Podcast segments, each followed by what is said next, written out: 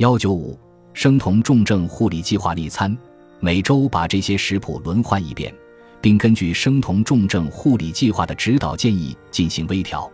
调整第二阶段的食谱，限制鱼和其他动物蛋白的摄入量，每天不要超过四盎司。如无特殊说明，请用生酮醋汁给所有沙拉调味，把橄榄油或紫苏籽油与 MCT 油铵一一混合。再加入你喜欢的醋，就可以制成这种醋汁。括号内是为素食者和严格素食者提供的选择。第二阶段的食谱会在后文中详细列出。本集播放完毕，感谢您的收听，喜欢请订阅加关注，主页有更多精彩内容。